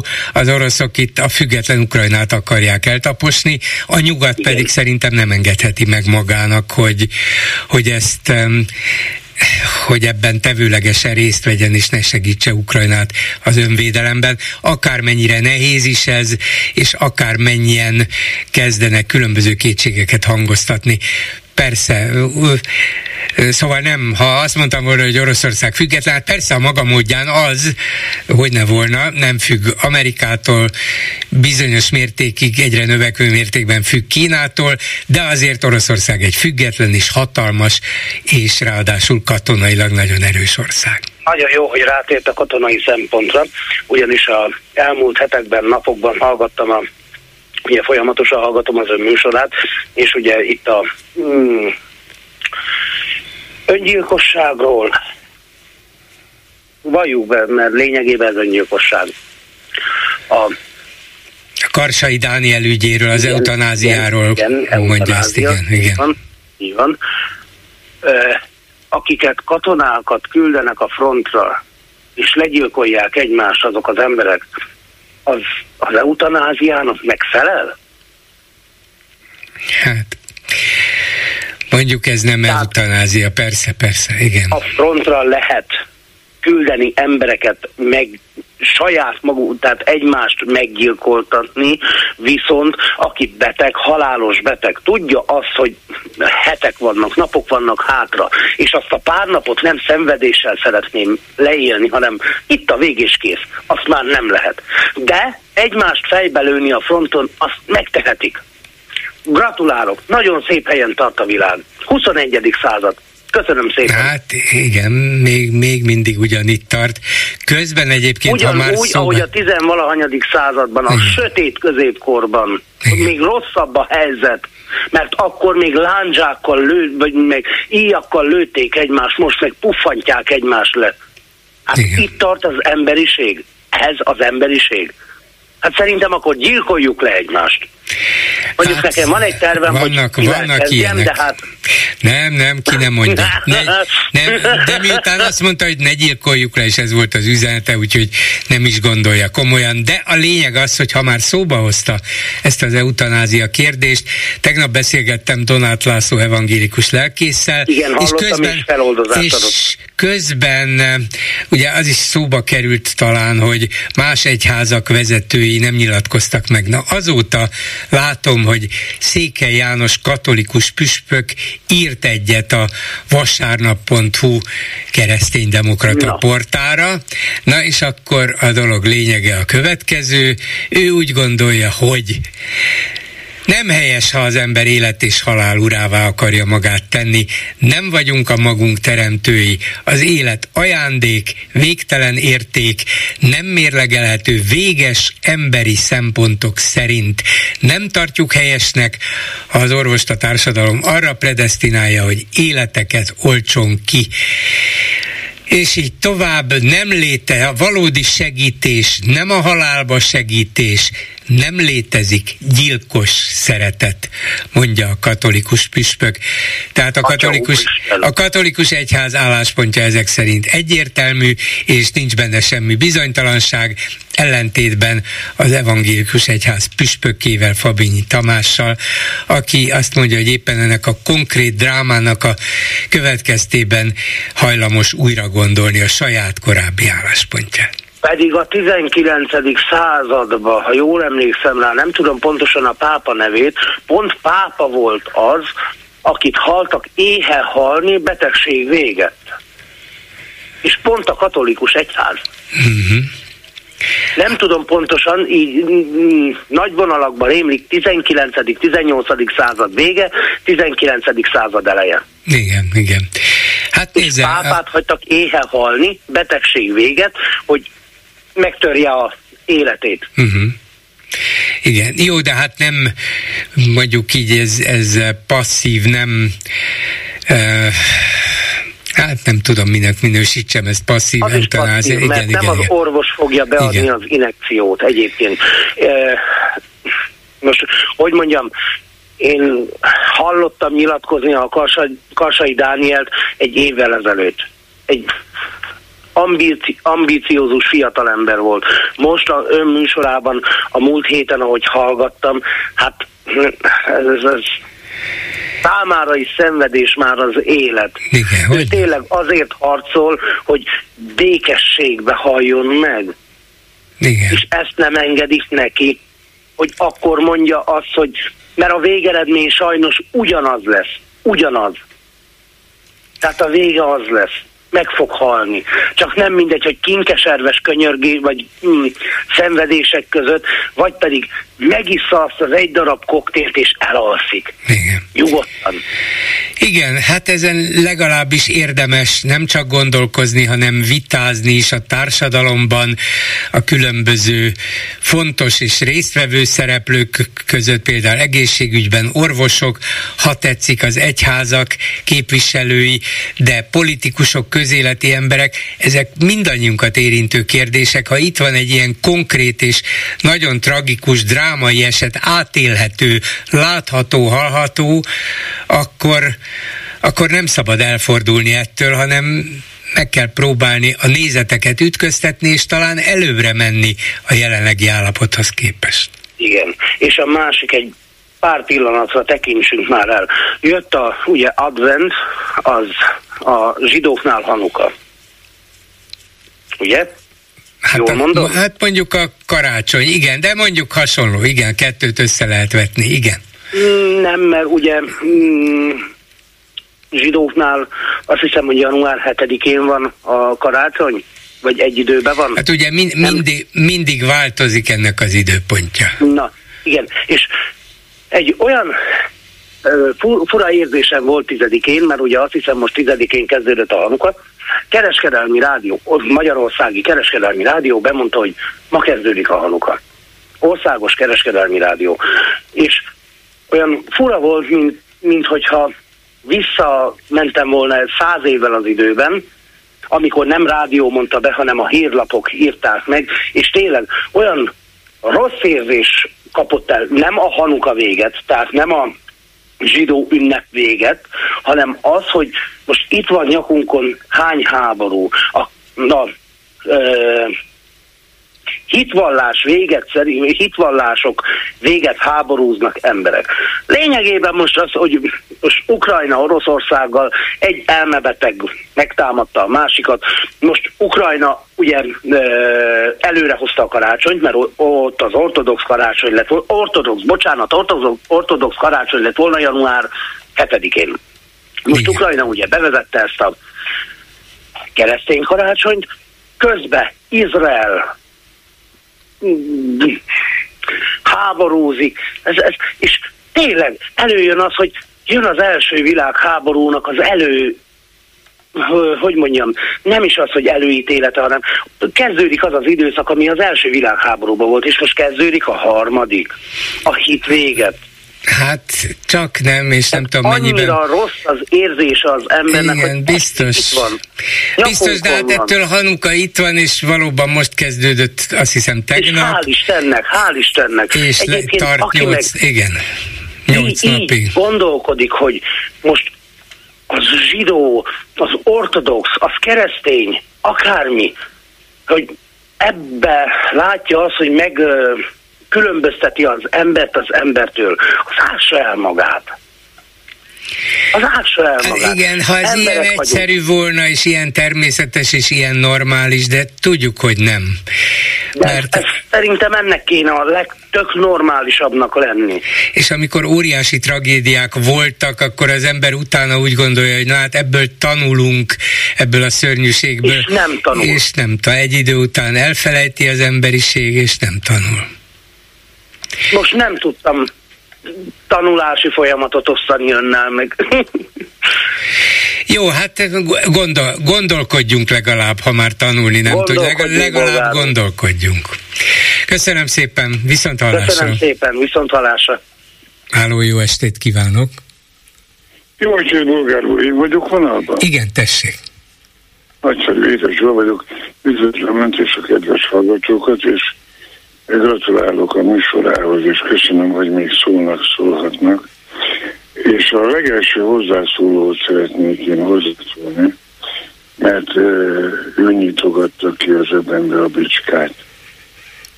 Hallgattam a beszédét, és hogy tűnt nekem, hogy normális ember beszél, mert valahogy a szavakat, a mondatokat normálisan fűzte össze egymás után, és úgy tűnt, hogy nem elmebeteggel van dolgunk. Sőt, még azon is elgondolkodtam, hogy ennyire nem moshatták át valakinek az agyát, hogy ennyire fordítva lássa a valóságot. És akkor elgondolkodtam ezen, hogy mire lehet itt szó. És arra jöttem rá, vagy én ezt gyanítom, hogy ő egy ozan provokatőr, akit jól megfizetnek ezért a szövegéért, amit ide belop. A klubrádió hallgatói körébe is az Orbán Putyin vagy Putyin Orbán propagandát teljesen mindegy, hogy mondom. Mit gondol erről, Bogár Hát én mindig egy kicsit um, jó hiszeműbb vagyok ennél. Nem hiszem, hogy... Majd megmondom, hogy miért, mert nem hiszem, hogy ez megér akárhány forintot a kormánynak, hogy ide fizetett, hát annyi pénze, annyi fizetett ügynök. Na de tudják, hogy a mi hallgatóinkat ezzel nem fogják meggyőzni. Tehát kidobott minden, pénz. Minden résen ott vannak, és be, az biztos. Én így gondolom. Az biztos, de Mert szerintem az ember vannak... nem úgy tűnt, mintha hülye volna. Nem volt hülye, és csak vannak azért olyan emberek, akik nem hülyék, mégis valamilyen indítatásból, valamilyen okból, milyen, valamilyen személyes... Okból, de milyen okból, könyörgöm? Hát tegyük föl orosz felmenőik Terrorállamot, aki minket is veszélyeztet, egész Európát veszélyezteti. Ezt milyen okból lehet védeni? Hát mondjuk, ez, mondjuk tegyük föl, hogy az illető orosz származású, vagy orosz édesanyja van, vagy orosz rokonai, akik egész más szemszögből nézik a dolgokat, és ő ebben, é, Ugyan, ebben nevelődött. van, aki reálisan látja a dolgokat.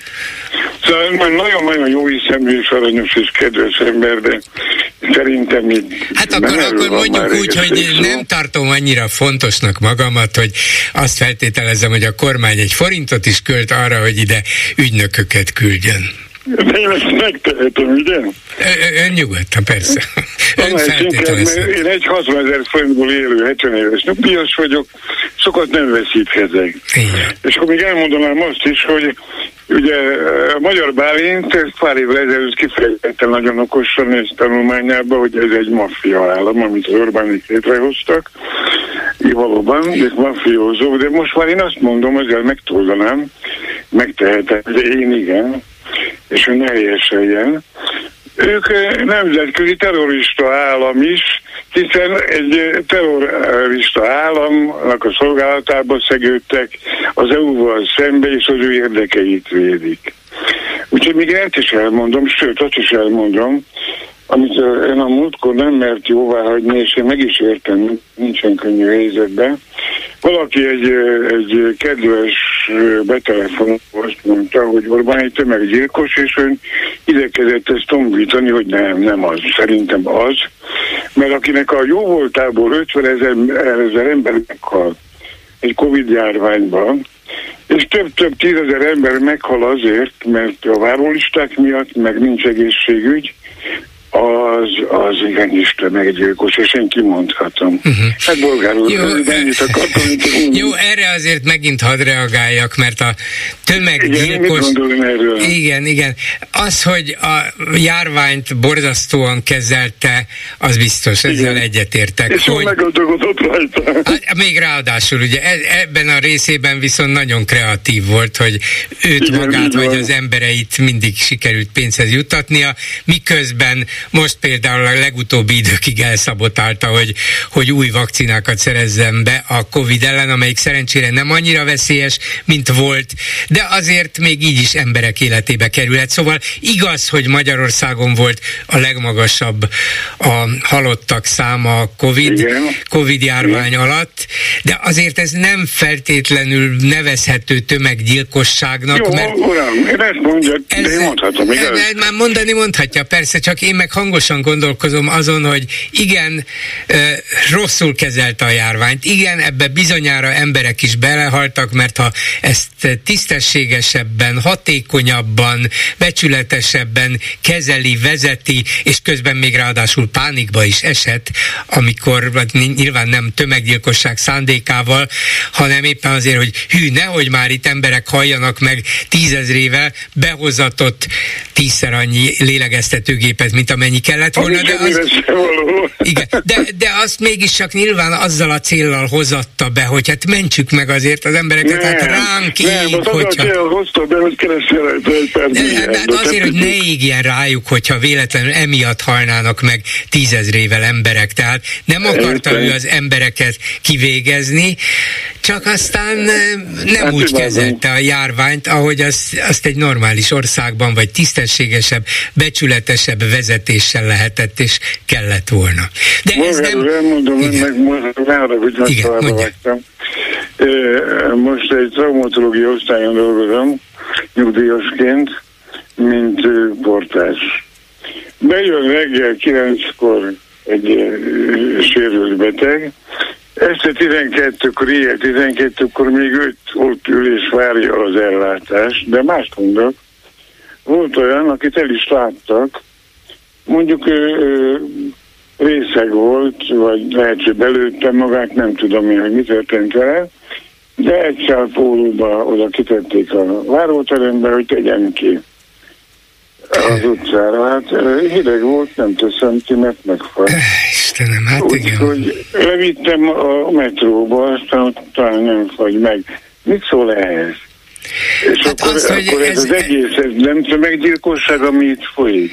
Amikor emberek évekig várnak egy CT vizsgálatra, vagy egy, egy röngenre, és közben meghalnak. És ezt mondhatom én annak, én igen. Annak mondja, én meg azt mondom, hogy egy, egy rothat rendszer, amelyik tényleg nem az emberek életét és Valóban. egészségét tartja a legfontosabbnak, hanem különböző hatalmi és saját anyagi célokat tűz ki célul, és azokat igyekszik megvalósítani, végrehajtani, elérni. De nem, nem az a fajta, és ezért tiltakozom a tömeggyilkos megnevezés ellen. Nem az a fajta tömeggyilkos, akihez szokták őt egyébként gyakran hasonlítani, hogy Hitler. Nem, ő tömeggyilkos nem. akart lenni Hitler, és tömegeket akart kiírtani. Orbán nem akarja, nem ilyen, csak közben bűnösen gondatlanul, például az egészségügyben hagy embereket meghalni, akik megmenthetőek lennének, sokat, hogyha ez, sokat, ha, az, e- ha ez az egészségügy normálisan működik működne. De ahhoz több pénz és józanabb vezetés kellene.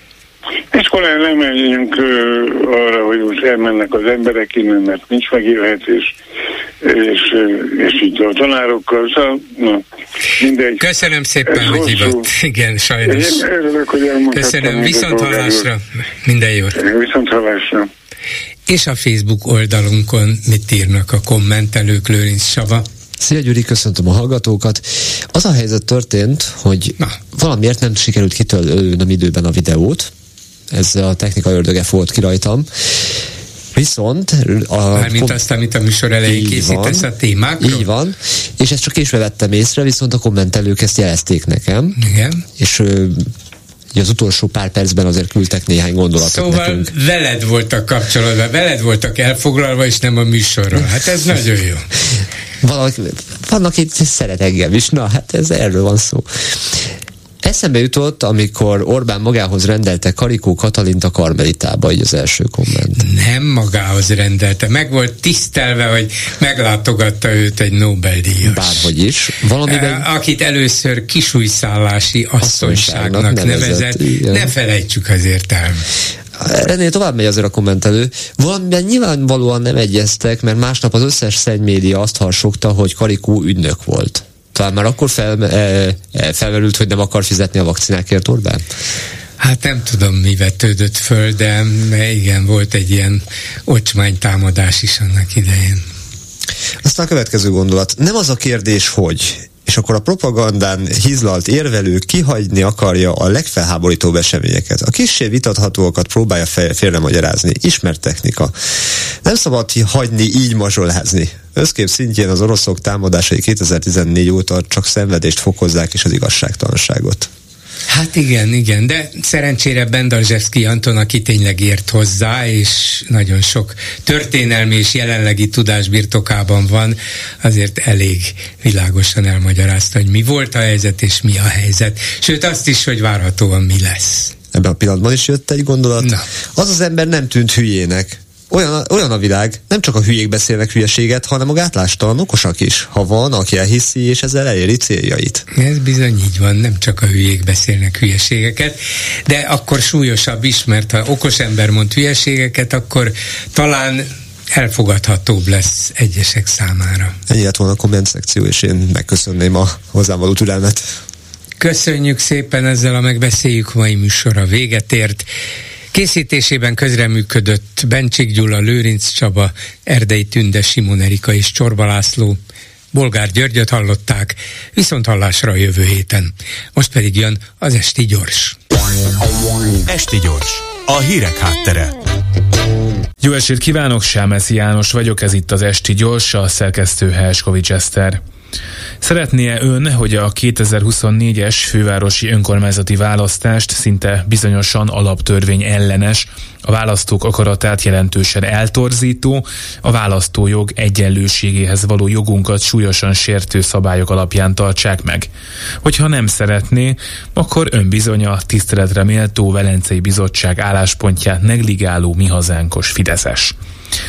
Na jó, nyilván nem. Komoly dilemmával szembesültek a demokrácia és a jogállam hívei, legalábbis az a részük, ami még kilát a törzsi adok kapokból, és a világot az Orbán Gyurcsán tengelyen kívül kívánja értelmezni. A mi hazánk, vagy a nevében a Fidesz választási törvény módosítóját elvileg támogatni kellene, hiszen az egy arányosabb, a választók akaratát jobban tükröző választást eredményezne, és egy olyan közgyűlést, ahol azoknak a választóknak is lehetne képviselete, akik nem kívánnak a két nagy tömb egyikére voksolni. Persze lehet amellett is érvelni, hogy a listákra politikai alkuk alapján felkerülő pártkatonáknál, még az összbudapesti érdeknél a saját kerületük boldogulását fontosabbnak tartó, de legalább közvetlenül választott és a főváros egy kerületéért tényleg felelős polgármestereknél még mindig jobb helyen vannak a budapestiek életét, úgy, ahogy meghatározó döntések, csak hogy ez alig ha vigasztalja azokat a választókat, akiknek a szavazata másokéhoz képest harmad vagy negyen annyit ér. Másrészt jogos érv lehet, hogy hiába a jó cél, a választási törvényt módosítani mégiscsak konszenzussal kellene, csak hogy ez a hajó is messzire úszott már azzal, hogy az ellenzék, meg amúgy a jogállamban és demokráciában mélyen hívő választók többsége is részt vett a Fidesz által a Fideszre szabott választásokon. Ráadásul még a 2014-es önkormányzati választások szabályait egy 40%-nyi kétharmad írta át a saját kedvére, most a Fidesz és a Mi Hazánk szavazók együtt, ha tetszik, hanem nagyjából többség. Harmadrészt azonban illúzió lenne abban hinni, hogy a kormánypártok az arányosabb választási rendszer megszavazása után akkor is megmaradnak annál, hogyha az érdekeiképpen más diktálnak, ezért lehet, hogy akkor sem szabadna belemenni ebbe a játékba, hogyha most éppen jó irányba is módosulnának a szabályok. Végül nyilván azt is lehet mondani, hogy a mostani választási rendszer az én kedvenc pártomnak jó, ezért maradjon ez, és magasról leízélem a választójog egyenlőségét, meg a fővárosi kutyapárt és mi hazánk szavazók érdekeit, legyenek ők 10, 15 vagy akárhány százaléknyian. A dilemma és a megúszósan meg nem válaszolt kérdés után jöjjön valami konkrét. Attól függetlenül, hogy hogyan választják majd meg őket, a polgármesterekre és a fővárosi képviselőkre azért szavaznak az emberek, hogy képviseljék őket. Nekik pedig ehhez épp úgy joguk van, mint a kétharmadnyi mindenható Fideszes országgyűlési képviselőnek. Ebbe pedig nem fér bele, hogy a kormány, akár bírósági védelem ellenére is elvegye a pénzüket, vagy egy visszamenőleg hatályos rendelettel a maradék jogukat is arra, hogy beleszóljanak abba, mi épülhet a környékükön. Jó volna, bár azt hiszem megint csak illúzió feltételezni, hogyha a 24-es önkormányzati választás után a nép akaratát mindenki tiszteletben tartaná, akárhány harmaddal is lett megválasztva. Esti gyors, a hírek háttere.